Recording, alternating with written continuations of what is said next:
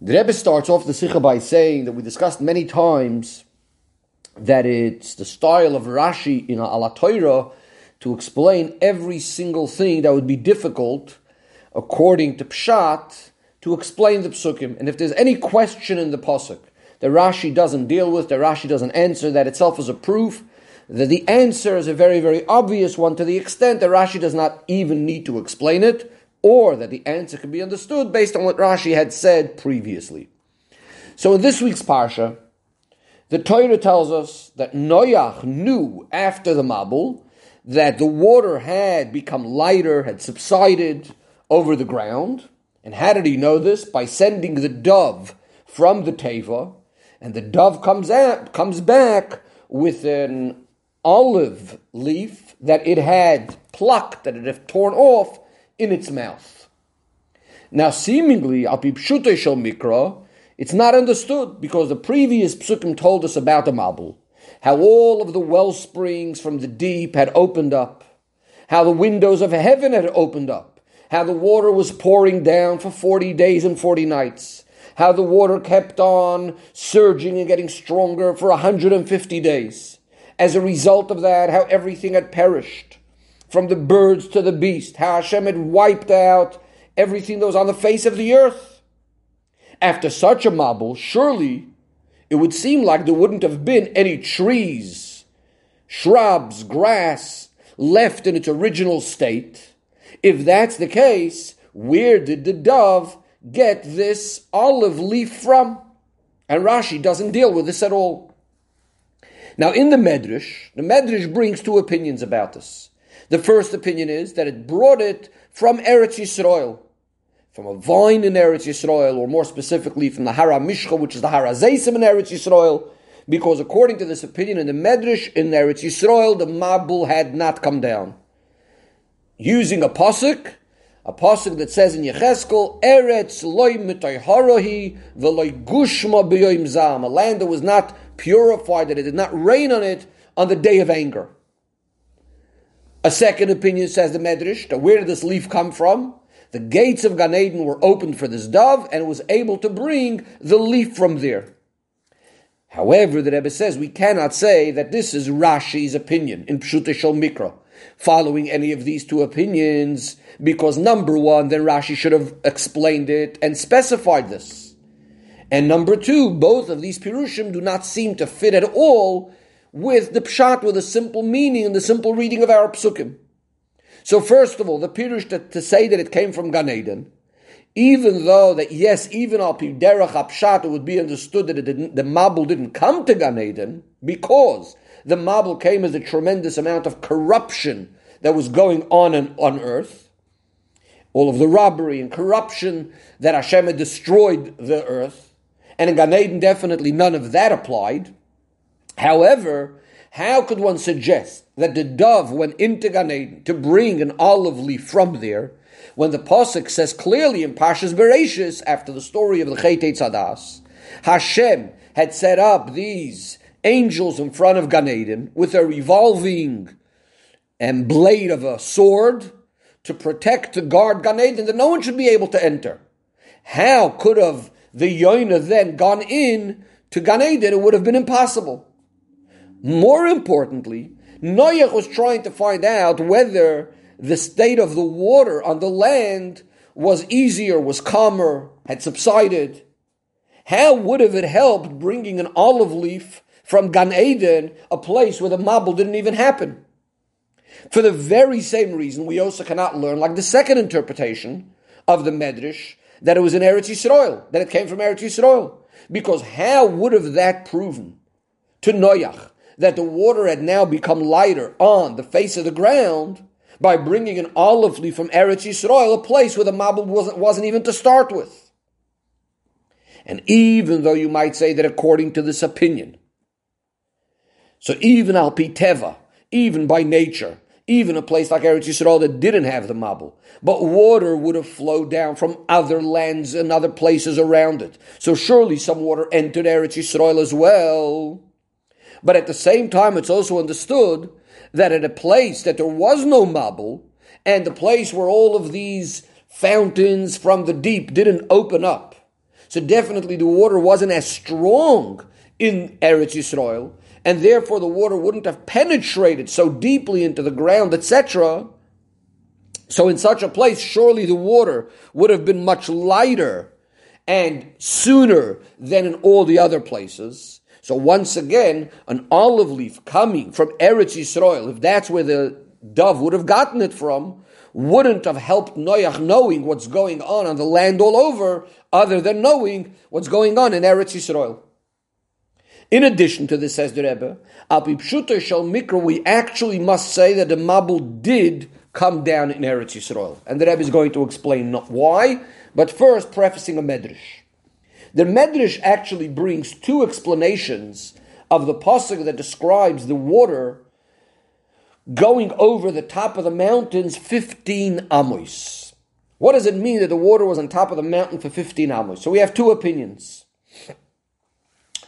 Rabbi Yehuda says that when we say 15 amos, it means that wherever you were on the face of earth, whether you're on the ground, whether you're on a valley, whether you're on a mountain, there was 15 amos of water.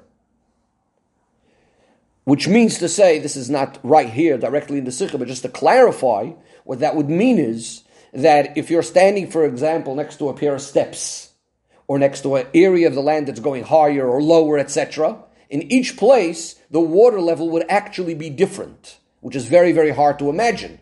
If you think, for example, about snow, perhaps, you could think that snow could be a little lower in one place, and you walk a little bit further, and here the snow is higher, but water will usually rise. It will fill up the lower places first, and then rise to the top of the top place. So to say that 15 amos is in every single place according to the ground level of that place, it's 15 amos from there, is quite a surprising way of looking at it. But this is what Rabbi, Nechemia, Rabbi Huda says that was 15 amos wherever you were, was wherever you were, the water level was 15 amos high. Reb Nechemia, however, says that the 15 amos, no, 15 amos is on top of the top mountain. But obviously, in lower places, all depending on the height or depth of the place, there would have been much more water than 15 amos. Now, Rashi, in his Pirush on the Torah, explains 15 amos Lamaila, he says, higher than the height of all the mountains. That means after the water had first filled and was equal level to the top mountains. Then it went up another 15 amos on top of that, clearly like the opinion of Reb Nechemia. That means in many places there was much more water. It's just 15 amos on top of the top mountain. The reason for saying this, says the Rebbe, is a few points. Number one, if there's no necessity to say that Hashem made a miracle, then it's usually going to be the opposite of learning the simple words of the pasuk to say that there is a miracle and the Torah just didn't speak about it. In this case, according to Rabbi Yehuda, there was a tremendous miracle that the water is not just naturally falling down to its lowest position, which would have normally happened when you have it a little higher, it's going to flow down to the lowest place, but rather the water is standing up and for a very long time. Completely the opposite of nature. Furthermore, it seems to be a miracle that wouldn't be necessary. Hashem doesn't usually do miracles that have no, that don't seem to have any apparent point. Number two, says the Rebbe, the simple wording of the pasuk, Chamesh Esrei Amom Milmaila, 15 amos from above, sounds like above the top of the mountains. A further point that Rebbe says, let's examine what's actually going on over here. What's the reason why the Teva rested on the top of mount of the mountains of Ararat specifically? Seemingly, it would have actually been a big bother for Noach to have to come down from the mountain. According to Rab Nechemiah's opinion, which again, Rab Nechemiah is of the opinion that the water was on top of it filled up the, everything all the way till the mountains was filled with water, and then it continued to go 50 amos higher than the top mountain. So we would understand why it rested on Mount Ararat. Because as the water starts subsiding, as the water starts getting less and less, so clearly the place where is going to become closest available is going to be on the top of the top mountains. Because that's where there's the least water. So now, as the Teva starts coming down, as the water starts going down, this is going to be the first place where the Teva could actually rest, as opposed to lower places where there's plenty more water much more than the 15 Amoy, so it's going to take a longer time for the Teva to come down. We can understand why the Teva is going to rest on the top of, of the mountains of Ararat. But if in every single place on earth there was exactly 15 amos high of water, and the water is now started subsiding as the Torah describes it, going down by 60 days, so why is the Teva specifically coming down on the top of the top mountains? It could have come down for this at the same rate. It could have come down anywhere and reached the bottom at any place. So why does it need to come down at the top of Mount Ararat? And that's why Rashi learns, like Rab Nehemiah, that no, the water was much more in many places than 15 amos. So now, following this logic, let's see what happens in Eretz Yisrael. If in Eretz Yisrael there's no mabul at all, even if water had gotten into Eretz Yisrael from the surrounding countries, but surely there would have been even less water there, and the water would have been much lighter and easier to access ground level much sooner than all the surrounding countries. So then the question would become: So why didn't the Teva just settle in Eretz Yisrael rather than on the top of the top mountains? Eretz Yisrael would have been even a better option for the Teva to settle on dry land. And therefore we must say that Al Derech Apshat, even in Eretz Yisrael, the Mabul did come down. So the Rebbe says we're going to understand all of this by first trying to understand some other things that seem not so understood in the simple meaning of our pasuk. Number one, the pasuk says that as a result of the dove bringing the olive leaf Noach knows that the water had now become much lighter on the ground, which clearly means that Noach knows not that the water was subsiding, because that he knew already much before this, and surely Noach knew about this because the Teva had actually settled on the mountain already. But as the Pasuk says clearly, and as the Pasuk says, sorry, as the Pasuk says clearly, that the water had become dried already to a certain degree even before he sent out the dove. So that's not what Noach is trying to find out. Rather, what he's finding out is that the water had become so light, there's so little water left that there's it's already possible that in a that in very short in a short while he'll be able to completely come to rest on dry land, etc. And that's why he's sending out the dove to see what's going on. The question, however, is why would it then be approved by the dove bringing a leaf from the olive tree when it's possible that this leaf came from a tree that's on top of a high mountain, especially that the Teva itself is on a, on a high mountain? And from the top of the tree, at this height, there wasn't even any, so much water for quite some time now before this time that Noach knows that the water is starting to subside already. So how exactly is it going to be a proof that because he, the, the dove was able to find a leaf somewhere up high, how is that going to help us to know what's going on on the land down below? Again, what's going on higher above Noach knows already that the water started coming down. So what exactly is going to be the proof from this olive leaf? Number two, why was it specifically an olive leaf and not another tree? Especially that we find that the pasuk seems to be emphasizing this idea. It doesn't tell us just that it brought a leaf. It tells us that it was from an olive tree. Why is that relevant? So the Rebbe explains. In a number of places we find that the Chazal tell us that the zayis, the olive tree, is a very, very strong tree. And al piderach apshat, according to simple understanding, this would also be the case. Because when we're speaking about something that's a factual thing, we won't, there won't be a difference between halacha, what the Chazal tell us, and the simple matter of how things are. And in fact, when this talmid, this Ben Chamish Lemikra, will see a olive tree, he'll immediately see that we're speaking and dealing with a very, very strong tree. Says the Rebbe, therefore it makes sense al derech hapshat, that even though there was a very, very strong mabul, nevertheless, at least some of the olive trees could have survived. On the other hand, it also wouldn't make sense at all to say that the leaves on those trees, even though, yes, it's strong trees, but we wouldn't say that these leaves would have remained completely intact after the whole duration of the mabul, and after all of the strong waters of the mabul, and after the fact that these leaves were covered and soaking in water for a long time, for many months straight, surely these leaves wouldn't have survived. And therefore, when the dove comes along with a brand new olive leaf, because it had to be a brand new olive leaf, as just explained, that would have grown now after the mabul, after enough time had passed that it wasn't being sub- submerged in water anymore. So now there's a new olive a leaf growing. So we can now understand, Noach can understand that the water must have become lighter enough already for this olive tree to be able to produce such a beautiful leaf. Says the Rebbe, now we can understand why the Pasuk specifies it was an alizayis, it was an olive leaf, because that will help us understand how and from where the Yoina got this olive, this leaf, because since this tree is such a strong tree, that's why the tree was able to remain and very soon start being able to sprout these leaves. This will also help us answer something that one might, might ask. How would Noach know through this olive leaf that the water had become much lighter?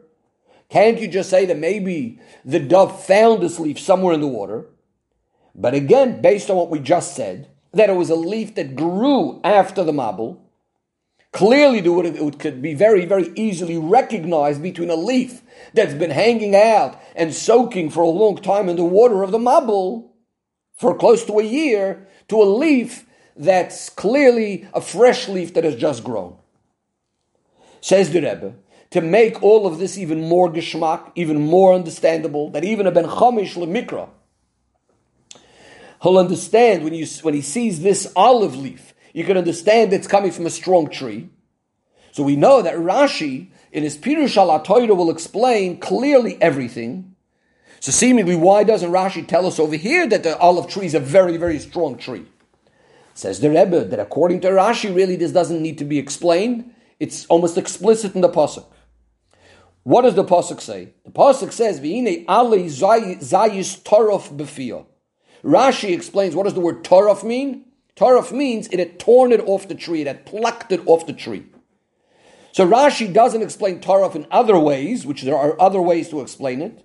But according to Rashi, this would be the one that's most closest connected to Pshuta Shel Mikra. In other words, the Torah is emphasizing that it had to pull it off the tree. Why couldn't the Torah just say, and it had an olive leaf in its mouth? So the Rebbe says that what it means is the following. Number one is that the leaf is being taken from the place where it grew, not that it was just floating on the water. It was clearly plucked off the tree. And number two, the taking of this leaf off the tree is called chotaf, meaning it has to pull it off, meaning to say you have to strongly pull it off because it's a strong tree, and therefore you need koyach, you need extra strength to pull the leaf off the tree. Says the Rebbe, based on this, another thing will become very, very beautiful and sweet and understood. On the pasuk vayoshoiku hamoyim, the water well, we'll see right now what the word vayashoiku hamoyim means. Rashi explains it's like the word kishoich chamas hamelech. Rashi says. Then he goes on to say loshen. It's an expression of hanochas chema. So this is a posuk that is Megillas Esther when the king's anger had calmed down. So Rashi says this word vayashoiku hamoyim is in a similar way. What's Rashi trying to say? So the Mefarshim say that Rashi's basis for this and what Rashi is saying is based on a Gemara.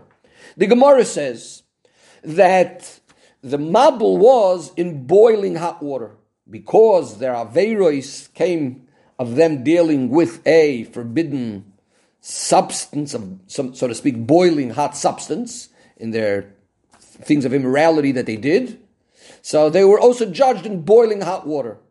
And the Gemara says, because it says over here, Vayashoiku hamoyim, in the Megillah it says, hamelech so just like over there, it means the king's anger calm, cooled down. So, so too over here, the water had finally cooled down, which implies that it was boiling hot water. So some of the Mepharshim say that's what Rashi means. However, if that's what Rashi actually means, there's a number of questions. First of all, the Gemara says clearly the water was boiling hot water. Rashi doesn't say that. According to this, this would have been the main point. Rashi should have said that it was boiling hot water. And usually we would say that if the Gemara needs to specify this idea, then Rashi surely should be more clear about it. And Rashi doesn't say anything about boiling hot water. Number two, what does Rashi add these words, hanochas chemo? What does it mean by saying hanochas chemo? And therefore the Rebbe learns that what Rashi is saying is not that the water was boiling and vayashoiku means it, was, it cooled down. Rashi is saying hanochas chema means, in other words, like over there, that the anger had subsided, not that it cooled down, it had subsided. That same thing over here is like over there, the, the anger subsided, so too over here, as opposed to Vayigbru Amoyim, the water getting stronger and stronger, now the water is getting less and less. And therefore, according to Rashi, the water was in fact not boiling. What's the reason for this? Well, number one, there's no necessity in Pshuta Shal Mikra to add another miracle to say that it was boiling water.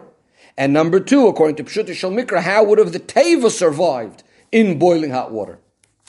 The Rebbe concludes the Sikha by saying, Yeina Shal Torah from the Chassidus that we have in all of this is, it's explained in Torah in regards to the reason why the Mabul is called in the Navi Mei Noyach, the water of Noyach, even though seemingly Noyach represents being saved from the Mabul, the opposite of the Mabul. So the Alter Rebbe explains in Torah Oir, because the water of the Mabul is really to purify the Tmeim, the impure, similar to the way a mikveh that has 40 sa'ah brings tahara, so too the Mabul came to purify the world, and that's why it's called Meinoyach. Meinoyach, Noyach is the word of Nachas Ruach. It came to bring a strong pleasure, a purification to the world, delight into the world. And this was also the idea of Noach, of re-establishing the world anew in a way that it's going to be pure and beautiful and, and good now, similar to what the idea of the Mabul is all about, to purify the world. Says the Rebbe, based on the klal, that every single Yerida is Tzoyrech Aliyah, every descent is only to get even higher and greater. So we could understand that not only did the world go back to its original state, so it was impure and now it's pure, but obviously it gained an extra level of tahara as a result of the Mabul.